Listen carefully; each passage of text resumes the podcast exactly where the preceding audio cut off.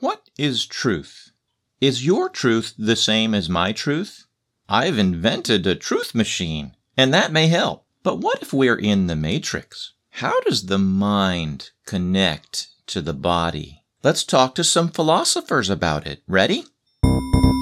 You've discovered the Pamalogy Society podcast. Join us on our journey as we explore the maximization of awesomeness, one ray of light at a time. And now, the host of today's episode, the Pamalogy Society's founder, James Carvin.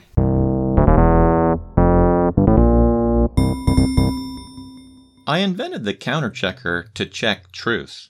It's the ultimate fact checking machine. I've decided I'd like my peers in the field of philosophy to help me administer it.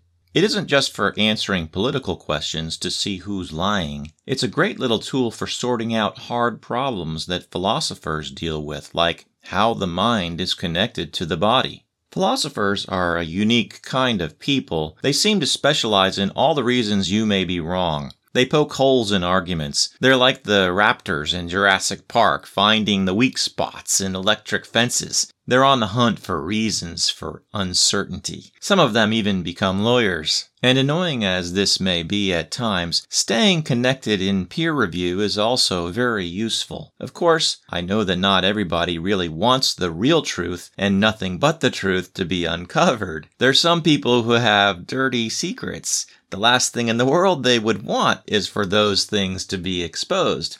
That's one reason I trust philosophers more than politicians to administer truth machines. On top of that, controlling what people think is somewhat of a requirement for getting votes. Covering up the truth can be just as vital for politicians as discovering it. Politicians and political powers have a built in conflict of interest when it comes to administering a truth machine. That's one of the reasons why my top tier Do It Before I Die project is the establishment of a philosophical society rather than a political organization. Did you make your list of things to do before you die like I asked you to? Send me a link. I want to see it. It's funny how those lists work. I ask people to make a list of all the things they could do to maximize awesomeness. Some of them think of the experiences that they want to have. They don't have world changing ideas. They just want to live in the moment. They think about thrill rides. They think about places they want to visit. They think about adventures. They think about entertainment. They think about sexual fantasies.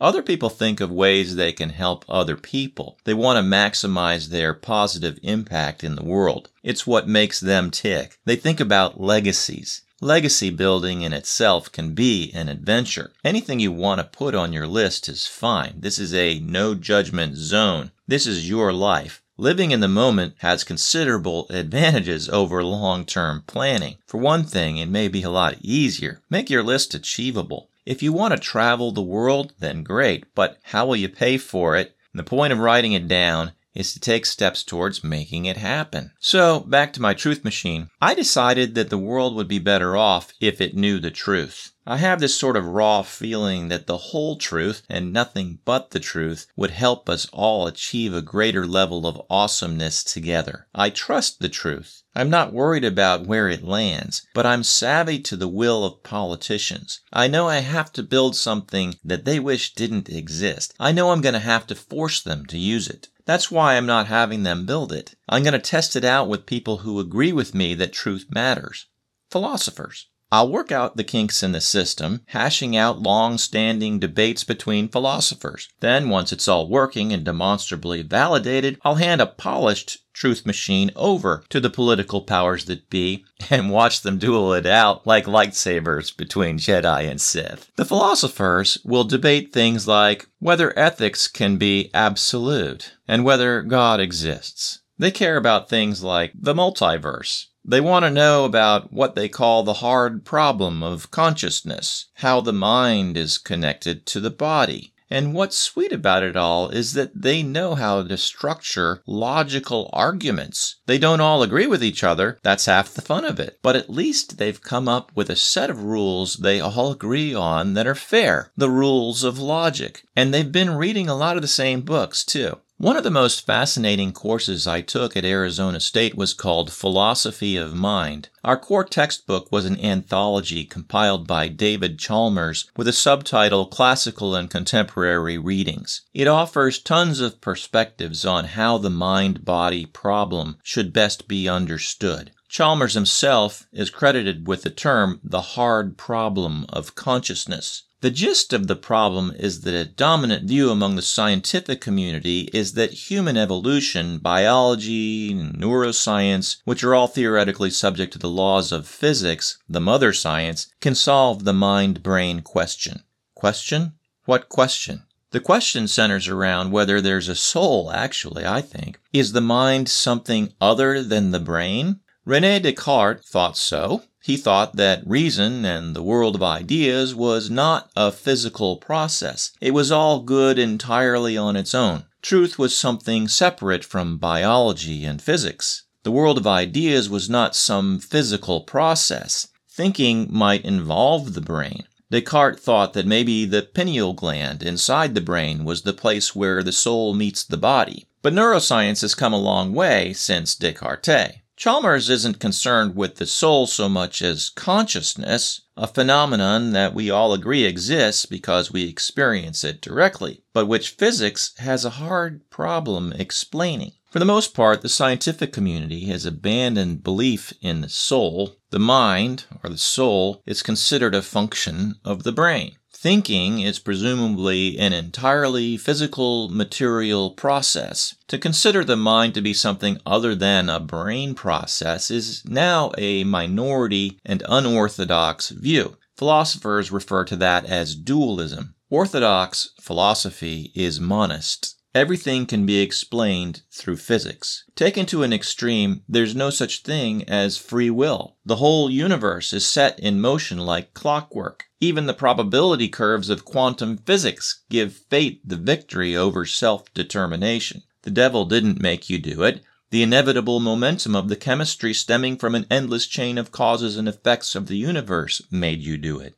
And if there is a God, God is not a good God. We talked about that in my last blogcast. Now it's time to follow up, and we're going to do it by asking what the truth is regarding consciousness. In a thought experiment that assumed God was perfect, I showed why perfection might involve a world that had famines, disease, tragedies, injustices, strife, and suffering. I presented what I call the Pamalogist's theodicy. If the reason there is evil in the world is that maximized awesomeness means every possible good thing happens, and the relationship of good things to bad things is a good thing in itself, then something at least looking like bad things needs to be real for the relationship to be real. That way, good things like forgiveness, healing, sympathy, compassion, and helping those in need can take place. Death may be a bad thing, but if being raised from the dead is a good thing, then the latter can't happen without the former. Maybe death itself isn't required, but the relationship of death to the good thing, deliverance from it, has to exist. Otherwise, every good possibility wouldn't be able to be realized. Now, it presents a sort of absurdity to say that death isn't real from whence someone has been raised. But the beauty of the resurrection is nevertheless just that. It's beautiful. It's the manifestation of a wonderful power that says the limits of what we think of as the natural world are not actually limits. There's tremendous relief in that. That would be a good thing. Anyone who despairs at the thought that death is inevitable would have some good news coming to them on discovering that death was no longer the victor as originally perceived. Such a good sense of relief couldn't exist if it wasn't thought that death was inevitable. And if that means that some good thing could only exist if death was at least perceived to be real, then the notion and belief in death serves a good purpose. It makes that wonderful sense of relief possible. Death, or at least the illusion of death, is required if maximized awesomeness is real, so that every possible good thing can be realized. What all this comes down to is that there is a reasonable compatibility between the notion of not just some weak or partly evil God, but of a perfect God, and what we actually see in the universe. The two are compatible. The tragedies and travesties of this universe do not, in fact, disprove the existence of an all benevolent, wise, omnipotent, omniscient God. They are, in fact, normal. And please take note of the fact that I have not even had a discussion here yet about free will. All I asked for was that we design a universe that would be in accord with a God that lacked no good thing, a God who could be described as maximized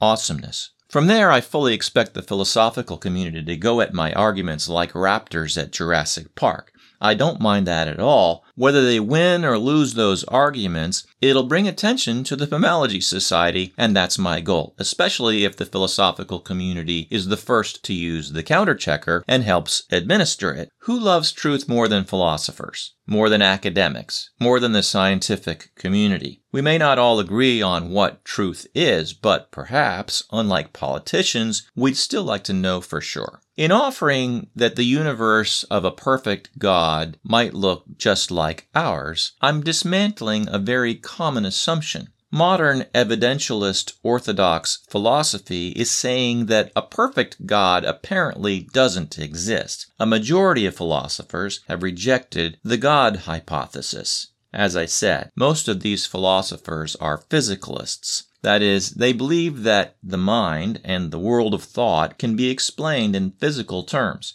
They may have trouble converting neuroscience to physics in terms of formulas, but fundamentally, they believe that everything that's real is reducible to the laws of physics. The fact that quantum physics now suggests that atoms don't act quite like billiard balls hasn't put an end to their expectation that every action involves an equal and opposite reaction, or at the least, for every effect there's some cause in the physical world of that effect. The subjective experience of the mind and of the world of thought is thought of as an effect brought on by the neurophysiology of brain states. Many have even supposed that specific brain states directly correspond to specific states of the mind, to specific thoughts, feelings, and experiences, and that that might even one day be predictable. The currents of opinion on this swirl along the banks of controversy, and Chalmers himself has been swimming upstream as he keeps the cooled down waters of dualism flowing, speaking of the hard problem of consciousness. The problem is hard because causality is assumed. Neuroscience has been able to stimulate certain parts of the cerebral cortex, provoking predictable thoughts. Other parts of the brain can be neutralized for experiments too. Brain injuries show correlations between regions of the brain and types of thought. The neuropsychologist Mark Solms has discovered that it's not the cerebral cortex after all, or the subcortex that's the source of consciousness. He thinks it's the brain stem. Those with severe damage to the cerebral cortex have still expressed self awareness and reason. Even children born entirely without a cerebellum seem to respond with feeling and self awareness to stimuli until the brainstem is severed by almost a centimeter. At that point, all meaningful conscious awareness does seem to disappear. He seems to think that this turns Chalmers' hard problem of consciousness into a softer one. But Dr. Solms, like most other neuroscientists, is only describing functionality in terms of cause and effect. He may be offering a how of the basic feeling and self awareness instinct, which is what the function of the brainstem is, but he isn't supplying a who or a why. And without a who or a why, we can't fully understand the what either. I'll explain. The idea in the physicalist materialist's universe is that some 13 point something billion years ago there was a big bang. They haven't yet figured out the cause of that big bang. As empiricists, they don't feel they need to. They only believe in what they can observe. Theories are only real to them if they can prove them through testing. What they can observe is that there is an expanding universe and that the Earth is spinning around a star in a galaxy and a trillion other galaxies where mankind seems to be alone in the universe as a conscious type of biology that has evolved in peculiar ways so that brain stems and consciousness became useful for survival long enough to perpetuate a species so that it could reproduce and continue to exist to this day. This is the general explanation for how consciousness came to exist. It exists for animals and humans the same way through a spinal cord connected to a brain, sufficiently supplied with enough neural variety to produce awareness. Awareness, not just reflex, at some point in the history of survival became useful. It became functional. That's why it lasted. No designer of any universe was required. No other reason for being other than the universe has its flukes and quirks, and that happens to be one of them at this very moment in time, is given beyond functionality. Awareness is somehow functional for the perpetuation of the species. But like I said, that provides the how and maybe the experience in history of how it came about, but not the who or the why. And without those, we haven't fully understood the what in what awareness really is. We may well experience it, but we don't understand it. All Dr. Solms is really providing us with here is an explanation of the vehicle for consciousness, saying it's the brainstem, especially the reticular activating system. Nothing more. He's not giving us an understanding of the whatness. Just like those who've identified consciousness with the cerebellum and later evolutionary features of the brain like the frontal cortex, he's just providing an explanation of functionality by pointing to the brainstem. Who knew it was the brainstem that made consciousness possible with or without a cortex? But what consciousness actually is, and what we actually are as conscious beings, he has no explanation for beyond explaining the function of survival. In a previous blogcast, I showed why assuming time and space are primary and consciousness is secondary as to the cause of consciousness was most improbable. This doesn't mean that the modern orthodox view isn't an accurate description of functionality. It simply means that there's another side to consciousness and to personal identity. Neuropsychology may well explain how consciousness can exist, but it doesn't explain why your consciousness matches that specific brain and body. It doesn't say why I am me or you are you. Why do I not experience your consciousness? Why do you not experience mine? The general assumption is that we will live a short life and then die, as many already have. Others will later be born for a time until the species is extinct. Maybe a new species will evolve, but eventually that will be that. In all of that, we will experience nothing as soon as our brain stems deteriorate beyond their ability to support consciousness. Our usness will disappear at that point as the effect of what brain stems do. In saying that time is subject to consciousness, Pamalogy offers an explanation for time and for the we-ness that neuropsychology doesn't offer. Our set of assumptions is very different. Taking seriously what we consider to be the logical necessity of all good things taking place through a multiverse, we see the brainstem in evolutionary timelines as apt vehicles for experience. The self, or selves involved in experience, utilize the brainstem to connect minds to sentient experience so that awesomeness can be maximized one moment of experience at a time, but not necessarily in a chronological order. We would look at consciousness more like accessing a CD than a record player. It's RAM, random access memory, accessing the possible data of life all at once. Whatever would be good if it were true is accessed by consciousness. There are many points in time in many universes that are accessed by consciousness. In this paradigm, time is relative. For a universe, there may well be a 13 x billion year history with a trillion years of future ahead, but for consciousness, every moment of awareness is accessible, and not just in one universe, but in many. This is the implication of what it means when I say that time is subject to consciousness rather than the other way around. And such a view radically transforms what we mean when we speak of consciousness. Now, I happen to think this is true. And if I'm right, this is some very good news especially if it's also true that evil is a mere construct given to every moment of consciousness. Any tragedy or injustice that we may find in gaining awareness through any such a functional vehicle, such as a highly evolved brain in any universe, is actually, to us at least, a mere mental construct. It's a product of the imagination of consciousness only. Our consciousness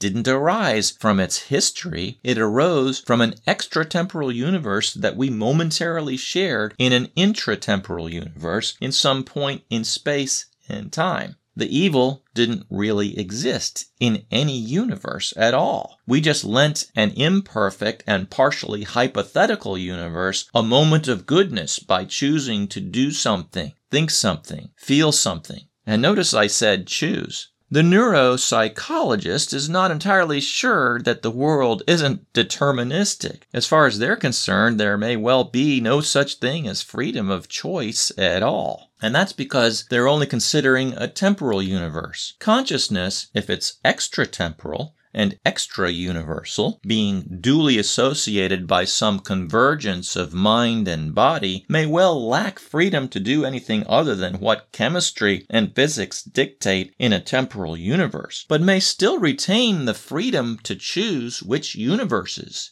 and points in time to exist in, in and of itself, as a body independent spirit. And if so, consciousness itself would remain free as a phenomenon of some other universe or set of laws that enable freedom according to any rules that follow for incorporality, perhaps having no law of causality than self determination itself. This is not a thing that empirical science could test against, since the neuropsychologist has no instruments to examine other universes with. It's only something that foundational logic could determine, or not. And that's where the philosophical debate will take place for maximized awesomology, for Pamalogy. If maximized awesomeness is true and can be proven to be logically necessary according to foundational logic, then the why we are looking for in consciousness will be uncovered. The reason why any conscious moment occurs would be because the opportunity for some good thing exists in it that's part of the totality of all possible good things. Then, understanding the why, the what of consciousness can be explored too. We may see the process and functional cause within the temporal sphere of what enables that consciousness in a point in time and space through the empirical science and the theory of evolution, but the fact of me or you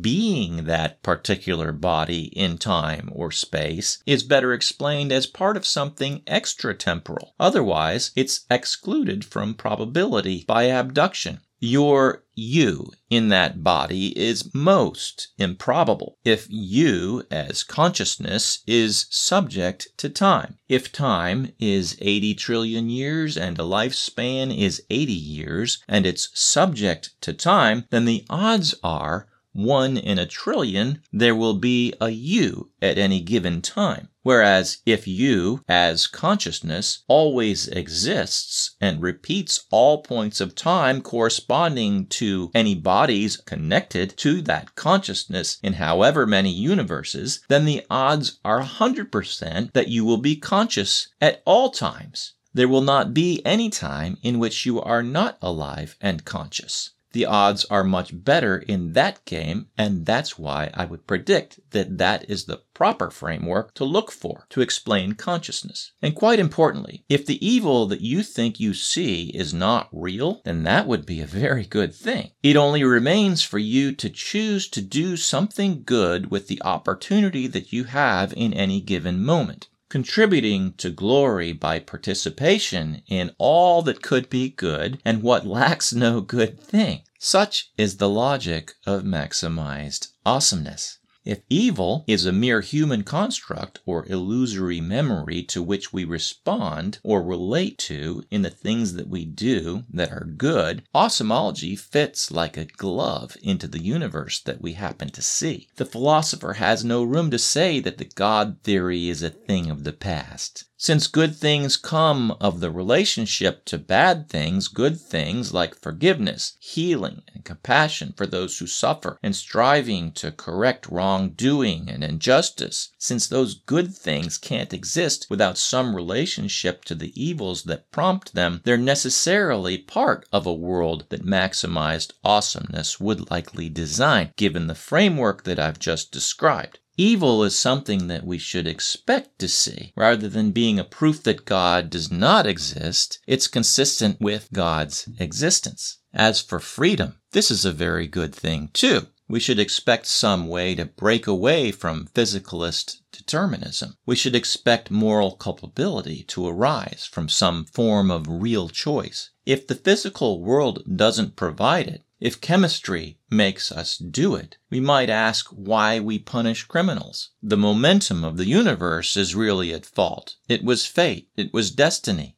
But if the spirit that is the pronoun behind consciousness is a true moral agent operating in freedom that's independent of any temporal world, merely serving as its reason for existence as a construct, then anything evil it chooses to do, given that opportunity, surely deserves some sort of punishment. This presents a different sort of problem of evil. How can an incorporeal spirit, or one that participates corporally in the conscious functionality of many bodies in many universes, be thought to do only that which is good, yet at the same time have the freedom to choose to do either evil or good? Let me express this question another way, a way you're more likely to have asked before. When your friend reads the Bible and tells you that she's going to heaven and there won't be any sin or suffering there, do you ever wonder how it is that a new, incorruptible nature can be acquired in the resurrection? How is it that we can have freedom here and choose to sin so often, but in heaven we manage to never sin again, a single time, forever, ever? What sort of nature must we have in the resurrection that prevents us from sinning ever again? If we can never sin, are we free to sin? Does that make us obedience machines? Where would the freedom be in that? Have you ever asked questions like this? In my next blogcast, I'll explore some answers offered by Pamalogy. Then we can bring this response to the truth machine for a little dialectical polishing. I'm actually thoroughly convinced that I'm right about this, having given it a lot of thought through the years, but I'd like to process the whole system of Pamalogy and Pamalogical thought through the counterchecker with the help of my critical peers in philosophy. I have confidence that my own thoughts will be improved through the machine. My truth and your truth may not be the same, but our truth.